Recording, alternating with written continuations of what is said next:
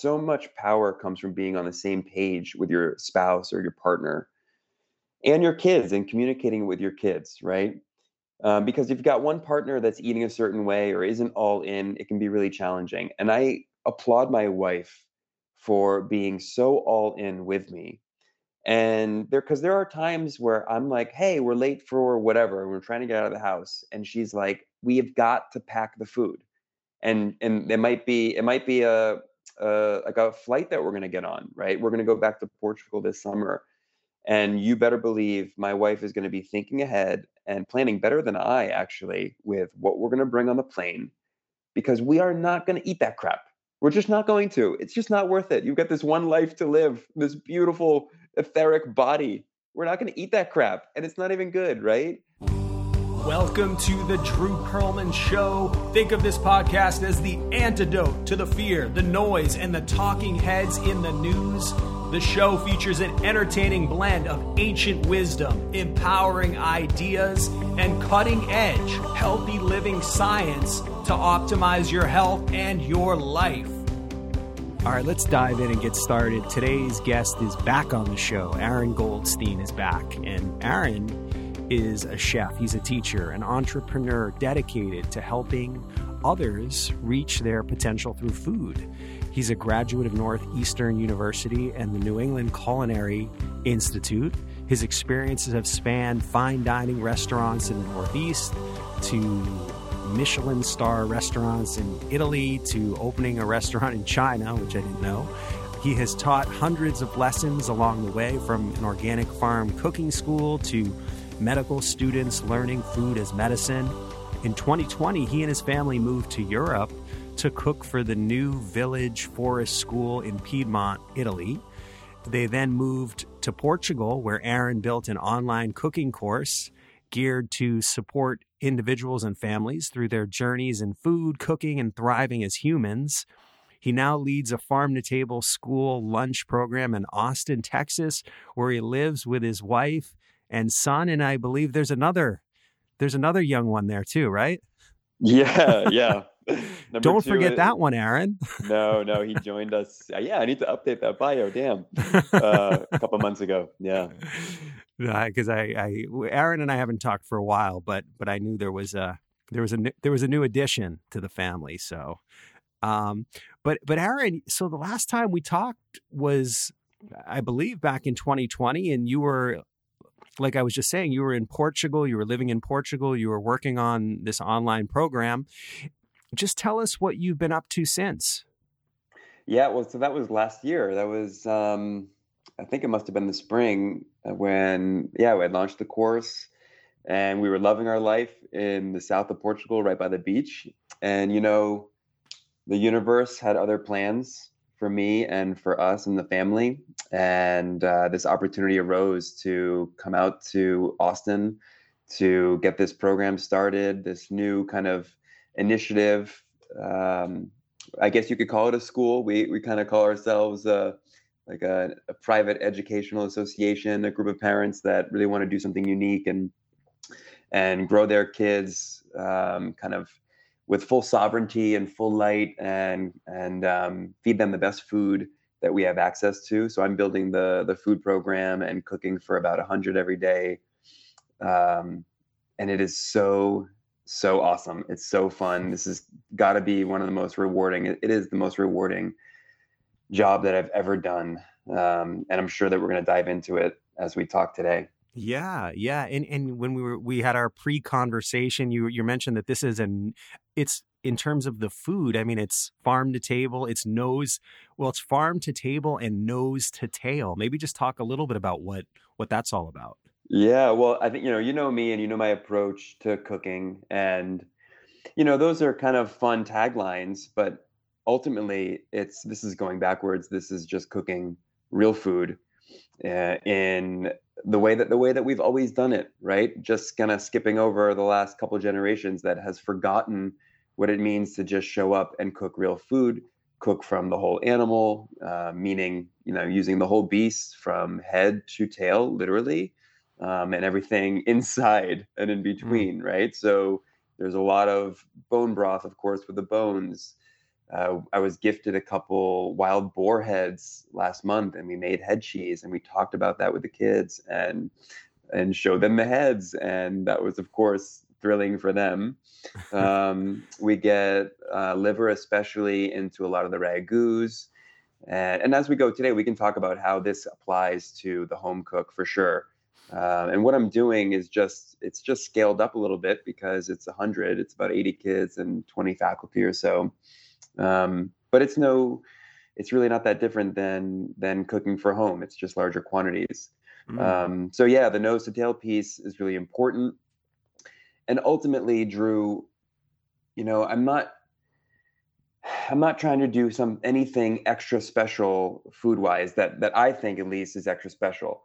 I'm just trying to show up and provide these kids and provide this community with the cleanest, kind of highest vibing food. This is the way I like to describe it possible. And my hope is that the kids just naturally pick that up and they they start to intuit what food is safe for them, what food vibes with them, right? Um, without me being didactic, um, if, if I'm using that word properly, mm, and telling them what they should be eating or what they shouldn't, right? I'm just showing up each day with a really kind of diverse spread of food and and really hoping that they can kind of make their own decisions for what resonates with them. And I don't think there's a, that there's much greater gift that we can give our kids and this is just an example with food that they kind of grow up and know themselves you know really well and um, without without you know kind of being so susceptible to the outside noise so to speak. Absolutely. You know and aran you're the the first guest on the show that said he was gifted to wild boars heads. I just have to say that's uh but that, that that's that's amazing. But um but but i love how you said you, you you say that about it's it's really about knowing themselves and and cutting through all the noise because there's just so much noise out there regarding what you know all this nutritional so-called nutritional information or fast food quick food and unhealthy food. Yeah. And they're and the and these kids are bombarded with it. Yep. A hundred a hundred percent. And, and you did something that was fascinating to me aran. So you you actually did I, I thought this was amazing but you did a chicken butchering class for second graders. Yeah yes yes. So, you know, part of the part of the goal for for this program moving forward is not to just have a school lunch program uh, that has awesome food. It's to integrate the school, uh, the kids in the school, but also the the community, so the parents as well. But integrate the students especially through the rhythms of the kitchen. That the kitchen is an extension of the whole school, right? And that as the kids progress through the years, they are woven into the fabric of these rituals so that, that when they finish you know when they go on uh, right now the school goes up to about eighth grade they know how to cook. They know what it means to prepare food. All these rituals and these rhythms are just innate in them right? So they don't go off into the world um, or grow into kind of young adulthood without these skills. That's that's my dream for them right? Hmm. and so the one piece of course is you know having an, a sense of intuition around the foods that help them thrive. But then of course okay how do i make this happen in a, in the real world in a real world setting? When i grow up when i go off to college when i have a family someday they're not going to be starting from scratch. It's just a part of their education now. And i think that this is something that we could be doing across the country across the world where we've got institutional settings that are an extension of the home, right? Um, and we, you know, of course, we need to work on both of these things because the kids, kids nowadays are not getting this education in their home, right? This was, I think, we spoke about it in our last conversation. This used to be a rite of passage. Mm. You know, this was always passed on generation to generation. How to cook, how to source, how to grow, right? And so we're just kind of reclaiming that in this program more than anything else. Mm, that, that's great. Are, are you seeing this in other places too? Like catching on? Like I know you're in Austin, but Are you seeing it in other places as well around the country? Well, or the reason why I'm here is through my friend Hillary, who has this incredible program in um, uh, near Los Angeles in Topanga called School of Lunch. Um, and she's the reason why I'm out here. We were going to be out here together. It didn't work out for them to come. Um, so I'm kind of solo, but we're still working together and collaborating. Um, speaking of which, quick plug for Hillary. I'm going to be at her training program this summer, and it is going to be incredible. So if anyone is leading a kitchen or or just interested in diving to diving into kind of resetting their approach with food and going all in on a real food approach, that training program is going to be awesome. So we can include that maybe in the notes later, Drew. Mm, is that going to be Um, is that going to be in California?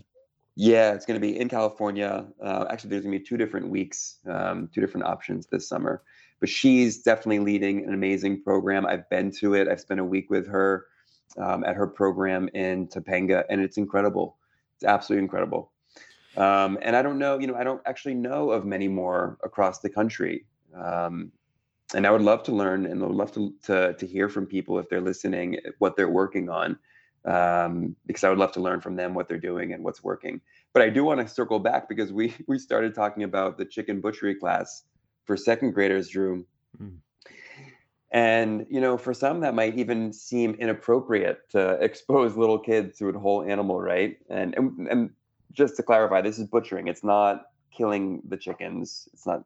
Which we we have done at the school as well, optionally, and kids could have come um, because we do raise our own chickens now but I really w- I don't want to kind of skirt around these real conversations that again used to be a rite of passage. You know, we used to grow up, so many of us either on small family farms or at least close to them. We used to go to butcher shops where the whole animal was much more normal, right? At least all the all the parts. And to me, it's really essential for them to confront this idea and to grow a sacred relationship with the animal and have reverence for the animal and for this deep nourishment now, especially in such a confusing world where there's such uh, kind of uh, morality question pushed upon us on whether or not to even eat meat, right? Which was a whole other conversation that we could get into, which has come up even in the school because look, I'm cooking for ages under three to kids that are you know going off to high school next year and of course teachers that are you know pushing 70 so there's a wide wide range and a wide range of perspectives. Um, there's vegetarians at the school so interesting conflict has arisen there. Um, i think that we just need to build a really welcoming and healthy non-judgmental environment which i would hope that that was the world that we lived in live in right now but it's clearly not exactly the case and maybe we can dive into that drew Mm. and I would love to hear your perspective on the state of things um, in terms of this pressure for us to kind of do the right thing, right thing for our food choices, and how how mucky that can get when we're fighting perhaps our own physiology. Absolutely, absolutely. Well, you know, I'm just uh, so is is your son? Is he in second? Was he in? Was he part of this? The second? No, grade? He's in he's in kindergarten. oh, okay, okay, Yeah, I mean he gets this at home right. That's right. every He's day. yeah, yeah. For for anyone who hasn't seen, Aran used to post great videos with him and his son cooking. His son was a star. He, I, you know, I, I miss those videos. I you got to Yeah. tell him to get back uh, back in the kitchen making those videos again. Um, but um, so what was what was the reaction of the second graders? How did they? How did how did the class go? You know, interestingly, uh, you know, it's a mix. And some of these kids, one in particular, like there, he goes hunting with his dad as a second grader. So the chicken was was not very intimidating for him when he's, you know, been a part of taking down deer and helping skin it. Um, and there was a wide array, and there was, um, for the most part, interest and kind of fascination, and then a real desire to get in then get in there and learn. So we, you know, we had sharp knives out. You know, the director and I walked them through breaking down the carcass, you know, and separating the parts. And they, let me tell you, they were so focused on the process and understanding where the joints are and where to separate. It was so, so awesome. And that was just one example of this class. We've also done kind of, we, we started with beginner knife skills. And by the way, I got sent videos from the parents and they they shared with me and even took little snapshots, uh, snaps, snippets of their their kids showing their younger siblings how to cut, right? And I know this, you know, I've done this in some oh, of the wow. videos on Instagram and in my course, you know, how to kind of hold your your offhand and and how to, you know, glide the knife through what you're cutting. And it was so thrilling to get this feedback from the families. And and this is this speaks to the power that we have in this setting um, to provide this education and have it bleed into the home. I mean, it was just so beautiful to see. That's amazing. You know, Aran, I've heard you asked a great question, and, and it reminded me of someone who was on the show before. But but you you were you were speaking about what kind of foods do you deserve?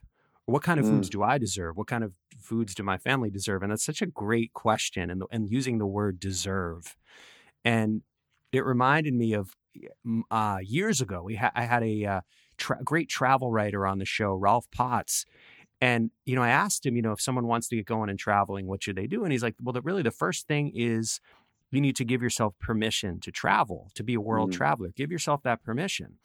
And and I thought about that that point with you when you're talking about by by really asking that really important question, like what kind of foods do I deserve?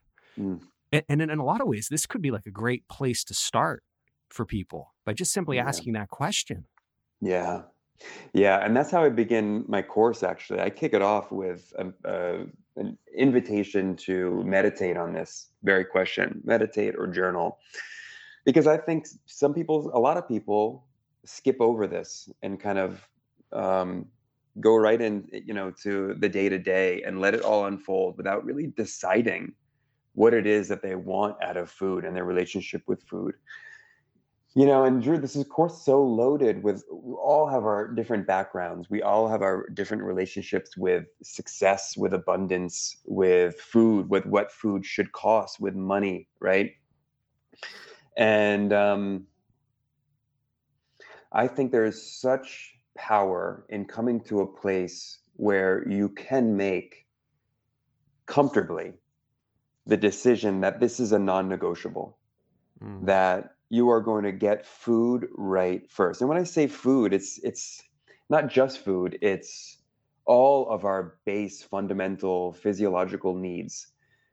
I I studied Maslow in high school and you know we went through the hierarchy of needs and I I come back to him so often when I think of this work because we are pretending like we can just skip over you know base level our physiological needs and pretend like we could possibly, you know, actualize and self-actualize this life without getting that right first. And we skip that, or we skip over that in our family environments, in our institutional environments. You better believe our government is is skipping over that, in in how we make policy and where we um, direct funding, et cetera, et cetera. Imagine a government that and that you know looked at spending bills and things like that and said, you know what, we are going to get this country or any country that that you know you live in we're going to get our fundamental nutrition right first truly right. We're going to get deep deep nutrition. And then we're going to figure everything else out from there. And this kind of comes back to the school environment and we can look at um, you know school funding and how much food is allocated to school lunch programs across the country and across the world. We can talk about what americans spend in their households on food versus europe for example to me, we need a complete reset and we need a complete kind of reevaluation and take a step back and do what you just kind of prompted to where we we ask ourselves what are what are we deserving of? You know we are sold and marketed this idea that we deserve a really nice car right? That drives really nice and um, you know makes us uh, you know all of that just kind of feeds our our our ego i suppose um, in certain ways. But it also is just i think um, it's misguided right? We're skipping over we're spending a lot of money on on things that perhaps are not entirely essential. And i'm and i'm saying this from the place i would love to have a nice car. I love my honda crv it takes me places and gives me immense amount of freedom. But food is is the main non-negotiable in our house and Drew, can you just imagine if that were widespread?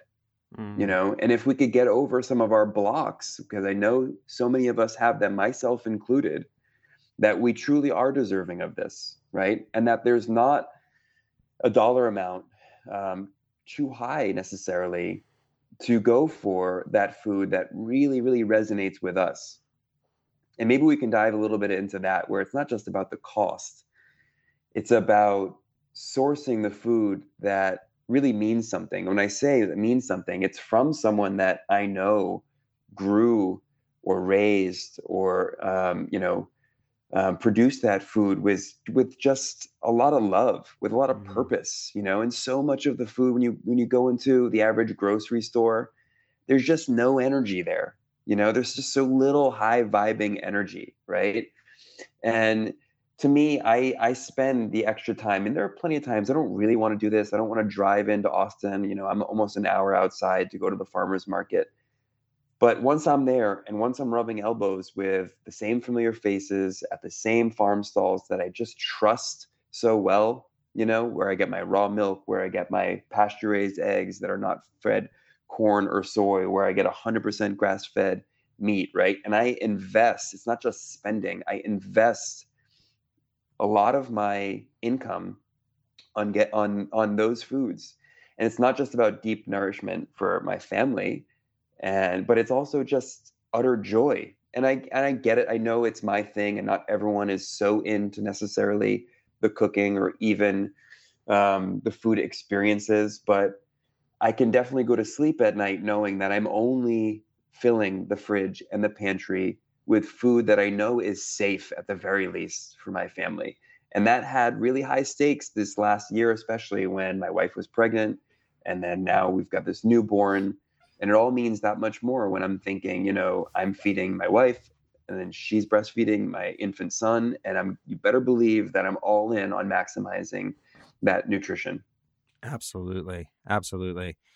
And uh, so, so for the school, are you getting all the ingredients? Do you, do you get pretty much everything from farmers markets and local local places? Yeah, so we're we're blessed down here with this really awesome company called Farm to Table. Um, so they're down here, and they're they're both in Austin and Dallas and Houston and I think San Antonio, and they're awesome because they source from local farms throughout Texas and I get this awesome order sheet every they come out every Tuesday and Friday. So the day before I get an updated list and it's broken down by farm. So I can ask questions, I can reach out to the farms directly, I can vet them, I can understand, you know, whether or not they're using any pesticides. So we're all in on having 100% organic fruit or at the very least um, practicing organic ideally biodynamic. So again, this is this is food with real energy, right? Grown with mm-hmm. purpose. Um, they also have a great um, option of pasture raised and grass fed meats. A lot of those I source directly. We also get this. One of the dads and one of the founders in the school, and actually multiple dads, are hunters. So we get the most pristine wild venison for our kids. Wow. And I get, I mean, like literally, I'm, i get to serve wild venison tenderloin I mean, this would be this would be forty dollars on a plate in the city, and I'm you know I'm serving it to nursery school kids. So I mean, Aran, I'm in my forties, but can I join the seventh grade and just come to the school and take come part on. in all this? Come on, Andrew. Yeah, can you, can you imagine? yeah, I would love to redo middle school for sure, where I was eating industrialized pizza and Hawaiian punch for sure. so you know, I I heard you speak about and and this speaks to what you what you were just talking about about how you deserve you know the best food family deserves the best food nourishing food and i love how you say and so i organize my life to accomplish this first everything comes after this mm-hmm. everything mm-hmm. and i mean that's that's a big statement about organizing you know with this idea of food 1st mm-hmm. yeah. because that really changes i mean in in most I, I would imagine most people, it's probably a last thing. You know, there's work, there's other commitments, and then at the end of the day, it's you know throw something throw something together, but it's sure not the first thing. Yeah, and that's a that's yeah. a complete that's a complete paradigm shift right there. Yeah, and that comes back to getting clear on you know the relationship with food that you want. And I think by skipping over that exercise, we are just kind of allowing it to unfold you know, unconsciously. And this is a this is an area that we really need to bring consciousness to. And you know, so much also, you know, I know that some people listening are gonna uh, they might be single, but a lot of the a lot of the people listening probably are in a relationship. They might be married. They might have kids. So much power comes from being on the same page with your spouse or your partner and your kids and communicating with your kids, right? Um, because if you've got one partner that's eating a certain way or isn't all in, it can be really challenging. And I applaud my wife for being so all in with me. And there, because there are times where I'm like, hey, we're late for whatever, we're trying to get out of the house. And she's like, we have got to pack the food. And and it might be it might be a, a like a flight that we're going to get on, right? We're going to go back to Portugal this summer, and you better believe my wife is going to be thinking ahead and planning better than I actually with what we're going to bring on the plane because we are not going to eat that crap.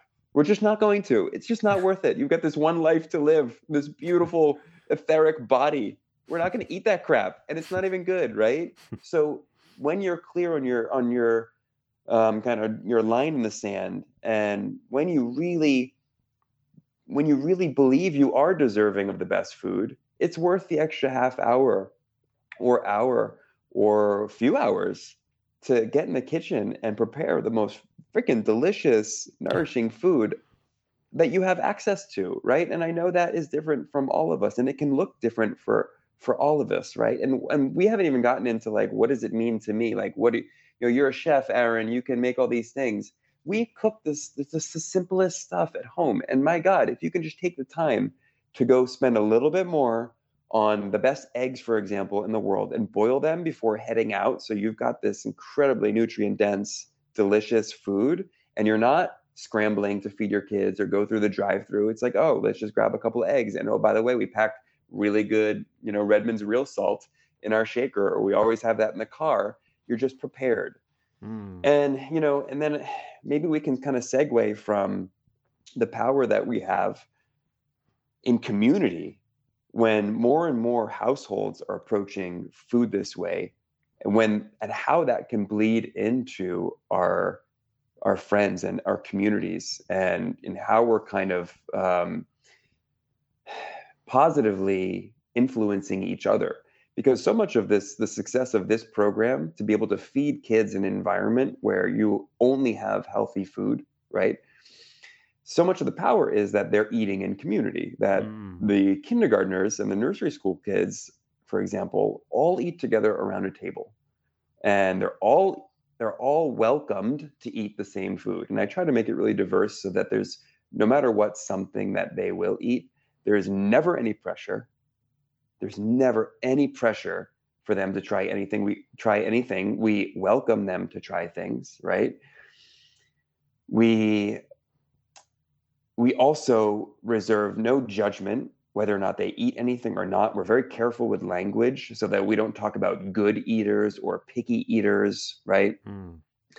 I think that is that is often overlooked, right? Where we we have this such um, almost like a reward system, you know, baked into a lot of these things. Where you know, you, you I think it's a really slippery slope to perhaps uh, you know reward kids with dessert if they eat their vegetables. Which, by the way, I don't talk about, we don't talk about, you know, this idea about eating your vegetables or eating your meat for that matter and kind of defining too much power to one or the other, right? That one is is good or bad. It's just it's all here. It's you're you're welcome to kind of taste and to experience to observe your your friends and then at your own pace try um, and that that in itself is a really interesting thing to maybe dive into further. Yeah. Because i think all of this is very confusing and it's hard for parents to know what the right approach is here.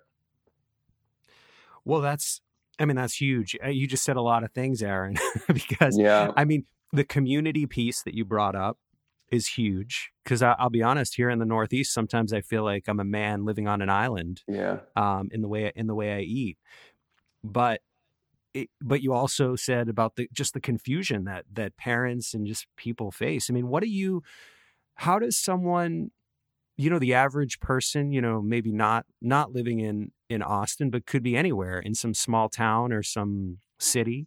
How how how do you recommend they navigate all of the information and that's that's mm. thrown at them? Yeah. So we go through that exercise. I welcome everyone listening. Just find a quiet moment and meditate on this and just get kind of really quiet and go within and ask yourself and maybe just assess things. Are you okay with where you're at? Could you do better? And when I say better, could you tweak things in a way that would make you feel better about the foods you're eating, the foods you're bringing into home in the into the home, in a way that would get you more excited, that would get your kids more excited, that would make you feel perhaps or, or let go of any shame or guilt that you have over feeding your feeding your yourself or your kids things that maybe you kind of intuit are not ideal and then you know from that space i know i keep on coming back to that exercise because from that space you can decide you just but you have to decide you know what i'm only going to bring these things into the home and what do i what do i mean by these things okay so and i i spell this out in the course just from my own approach i don't buy crap Okay. And what is crap to me? I don't buy commercial, industrialized, packaged stuff. Okay. I buy real foods, whole foods, real fruit and vegetables. If you don't have access to organic, it's okay. If you know, it's all about meeting yourself where you're at, right? If you are in a food desert and you can only get whatever produce you can get, whatever meat you can get, as long as it's real, right? Go for it now at least get that that process started now and you can always grow towards okay i'm going to seek out now the 100% grass fed is there a place that delivers? Is there go on you know azure standard for example and see if they have a local um, drop off where you could pick up really high vibing food. Um, is there stuff on amazon you know that you could get? And then just decide okay i'm not going to fill my pantry with any vegetable oil for example. This one decision would be huge. I'm sure drew you've probably had guests that talk about the dangers of seed oils mm. um, and and how they are just they are really not food fit for humans right so what fats do i cook with it's either whole butter ideally grass fed or clarified butter if you have issues with dairy or if you want to cook with high heat I, I teach you how to make that, by the way, in the cooking course because it can get so expensive in the store. Extra virgin olive oil that I'm really cautious with with getting too hot, but cook with some, but finish with a lot. And we can talk about how to source uh, olive oils that are clean as well. Extra virgin coconut oil, which you know you can buy in bulk. That you know it's really not crazy expensive. And by the way, it's great on your skin too. I love having it around. It's a go-to. And then using animal fats, okay, and shedding this, you know, uh, this idea that animal fats are making us fat or causing heart disease. It is just a fallacy, okay. And, and if you look historically, it just makes no sense, right? Um, our ancestors were eating the whole beast. They were eating the fat in the animal and using it to cook with, and it was celebrated nutrition. We need to get back to doing that. Now, ideally, we are consuming the fat of you know, pasture raised um, animals, you know, 100% grass fed, ideally. Um, but those are kind of my my big four, right? Your ghee or your butter, your extra virgin olive oil, your co- your virgin coconut oil, and your animal fats. Um, I love, you know, especially beef tallow. That's my go-to. Rendered chicken fat from from pasture raised animals a little bit, um, and you can definitely get into pork fat if you're um, especially if you're getting really high um, quality pork. I kind of veer away from it if it's if it's factory pork. I'm not touching it. I'm definitely not mm. touching the fat where a lot of toxins can get stored. Mm. Oh, that's great. That's great. Um, but let me just finish quickly, and that's so those are kind of like that's that's my approach to fats, for example. I made a decision years ago before I even had a family that I'm just I'm not gonna buy white sugar, that it just has no place in my home. That's not to say I don't dig baking, but I just do a swap for coconut sugar, right? Mm. And then we don't eat a lot of it, but if I'm going to make something, I use coconut sugar. I find that it doesn't really have the glycemic spike. I know it's not perfect, it's still sweet, but it's either coconut sugar, raw honey, which we eat in abundance, and maple syrup. Those are my sweeteners of choice. There's nothing else that ever enters the home. Um, and those are actually the kind of those are two really big ones. I don't buy white flour. We don't actually cook with a lot of flour. I do use um, Otto's cassava flour, which I really dig for some things. We make tortillas.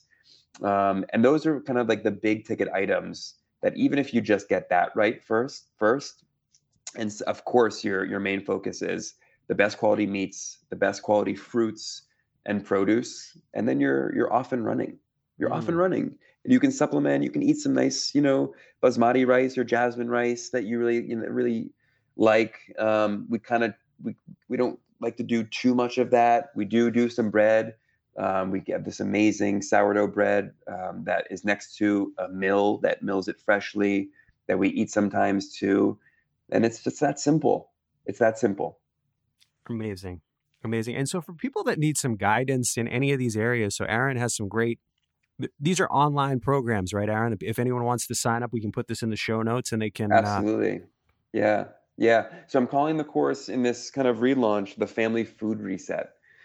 And so this really is an invitation to reset and um, and just kind of reset your approach, but also dive into the cooking process with me and with Rafa because he's in the course as well in the instructional videos. And it's it's videos, um, it's also guides. I kind of provide you with my framework and my personal approach that you can print off and just kind of put on your fridge.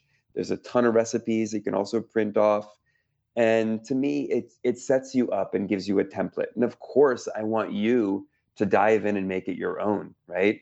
Um, it's it's as much about getting really good and kind of um, kind of like savvy in the kitchen, so that whatever your approach in terms of the cuisine, you feel like you can pull it off, you know, all throughout the week. I kind of there are a lot of cues to get you thinking a lot more like a cook in a restaurant in your own home and before you know it, if you cook with me through these weeks, it will become so much more intuitive. You'll feel so much more flow.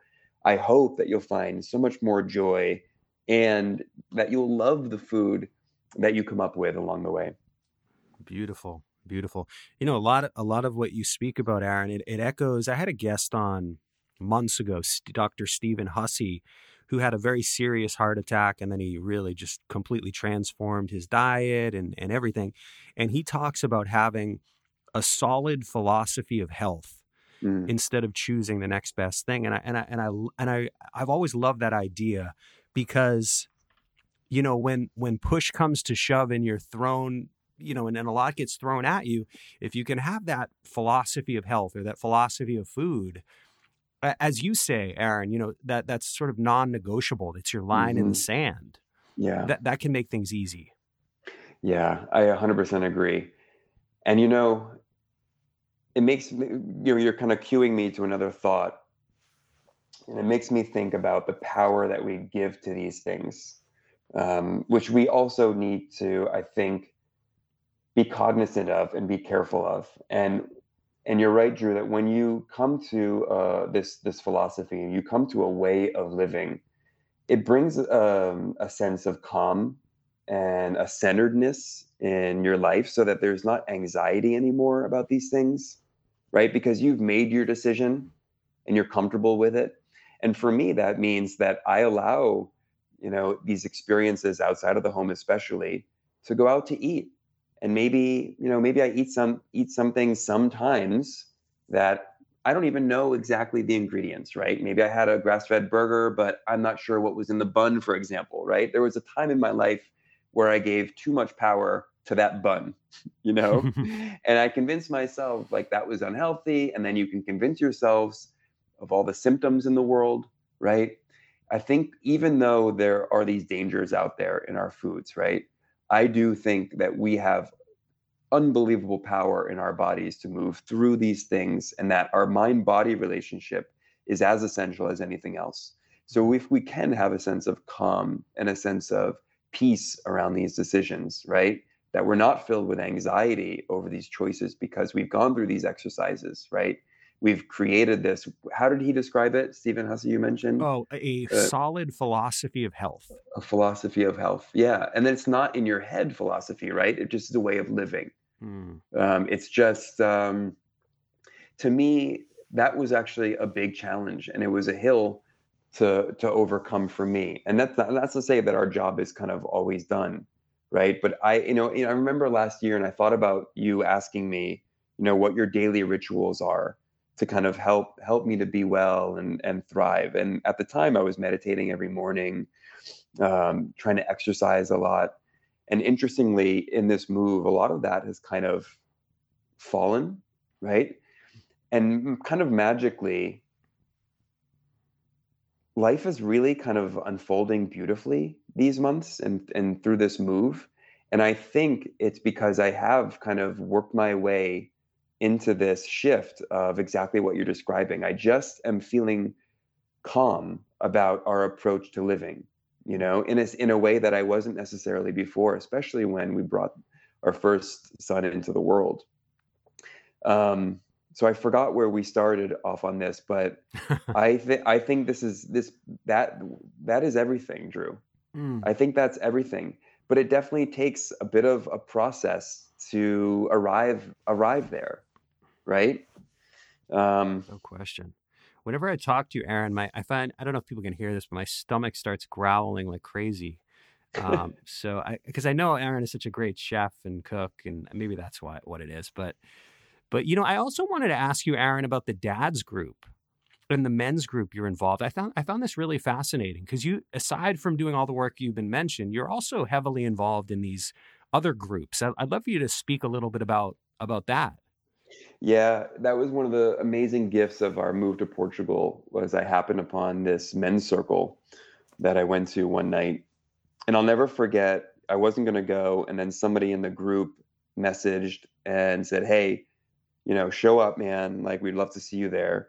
And I did. I was prompted by that message. And from that first men's circle, which was a very vulnerable place, we shared openly. We did some really cool kind of like body, like we, you know, we, we moved together, exercised a little bit together, um, sat in a circle and shared extremely vulnerably. And that kind of kicked off something in me. I was like, this is, this is something. This is, this is cathartic this is something I need. There are there are emotions, there is stuff that's down there that I need to process.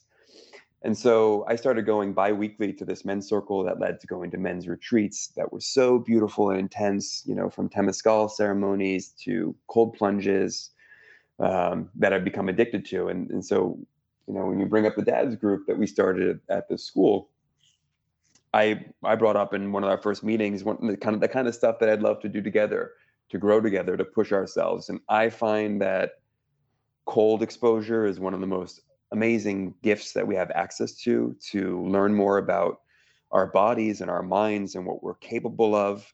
So yeah this saturday this past saturday um, on a saturday morning my friend ted um, who inspired this he's he's been into cold plunging as well. He got a little metal trough you know and he drives right by this ice place and he filled it up. And i was in that ice at seven in the morning before i went off to a catering event that i had that saturday mm. and i got in that ice and no matter how uncomfortable it is you know as you're settling in you just kind of settle and and you have no choice when you're in that cold to become uber uber present which i think is one of the best gifts you have no choice you have to really focus you need to slow your breathing and you need to go inside and you need to remember why it is that you're alive on this planet, what it means to be alive.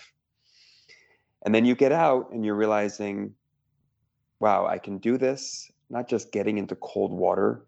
I can I can thrive in this life, I can accomplish my goals, I can be the dad that I want to be and the husband and the colleague and the community member, the mentor to these kids, hopefully in this space that that I, I'll speak for myself, am capable of it all. I'm worthy of it all. I can have all of this. I can organize my life really well to fulfill my dreams and provide for my family.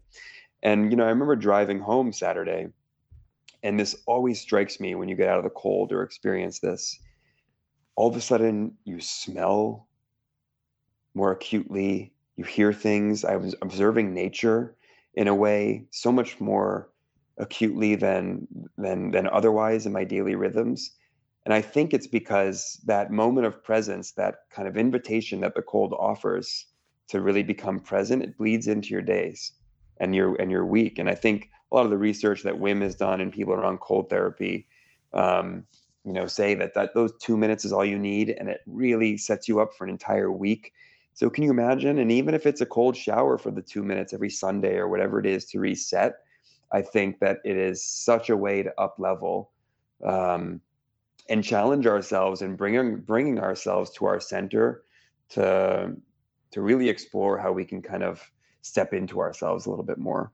So yeah, that dad's group, and and the, re- the reason why I think it's powerful to bring this up because, and this is another example. This is the power that we have in community to push each other, or push each other in a positive way, and that can be, of course, a positive thing. It can be a negative thing, and this is why there are cities or towns that don't want to allow a McDonald's or a Chick Fil A to come into their town because that affects the community negatively, right?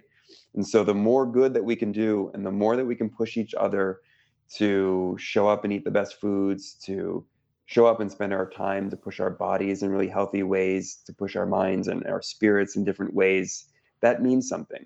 And that's why I think, you know, and this is I think why I was called to do this work in community here, that I was it was a missing link. You know, I, I've been so excited to do this online project but I was missing this in-person piece, and I'm I'm seeing it kind of come together and unfold because I'm doing this work in person with people right in front of me, and the impact is is real.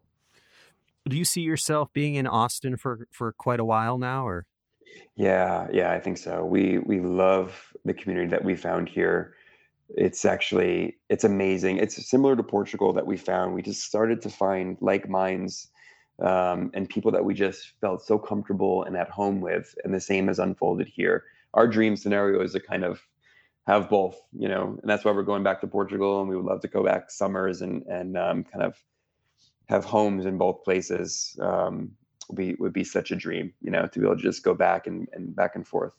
Awesome. Yeah. So, Aran, as we as we bring this to a close, is there anything else that you you'd like to uh, bring up or share? Anything else on your mind that you wanted to to throw out there? No, I think I, you know I'm so grateful, Drew, for yeah. I think we did. I'm, I'm so grateful for you and the and the conversations that you are having, um, and the sparks that I know are flying in the listeners, and these little prompts um, that I hope today happen throughout. Um, they're everything because a lot of times we just need, you know, we humans are funny. We just need those subtle nudges sometimes, you know, and these invitations. And I hope more than anything, this is an invitation to dive into this part of our lives a little bit more and explore and um, and see what we can come up with. As always, like I like to say, with an open mind, an open heart, and with curiosity and, and never with judgment definitely letting go of the shame and the guilt especially as parents that we can have. Let's let go of that stuff guys you know? I did it. I, I still come back to it sometimes. And when i do i just have to center myself and let go and process it and move forward. So Beautiful. let's do that together yeah, absolutely. I, lo- I love the spirit of community that that comes out with you. And uh, Aran, where can people go if they want to learn more about you? Or we'll put it in the show notes. But anything you want to mention as far as where they can go to to learn about yeah, you and this yeah, work? Yeah. So I do promise you, Drew, I'm going to get going with the videos again. Um, my absence from Instagram since I started this gig has been a testament to just how present I've been in this work with these kids every day but I do um, plan to get that really active again. So if you can follow my Instagram at, at Chef Aran Goldstein, you can check out my website that I'm going to put a lot of love into, and I've actually reposted our um, uh, my new course at cookandlive.co. And yeah, the course is called the Family Food Reset. I invite everyone to dive in to do the course. Reach out to me before you uh, before and after you sign up, and I'd be more than willing to spend some time with you as you're working your way through. Um, I'm working with some institutions, by the way, to collaborate that are putting their uh, my course on their websites, and again, building the community. And I'm working with their communities as they go through it. So it's all really thrilling, and I think it's so worth it to do this work. Awesome, Aran. Thank you so much for coming on today, my friend. Thank you, Drew. I love you, man. Thank you for listening to the Drew Perlman Show. I hope you enjoyed today's episode. In the words of Mark Twain, 20 years from now, you will be more disappointed by the things you didn't do than the things you did do. So throw off the bow lines, sail away from the safe harbor, and catch the trade winds in your sails. Explore, dream, discover, and stay well, everyone.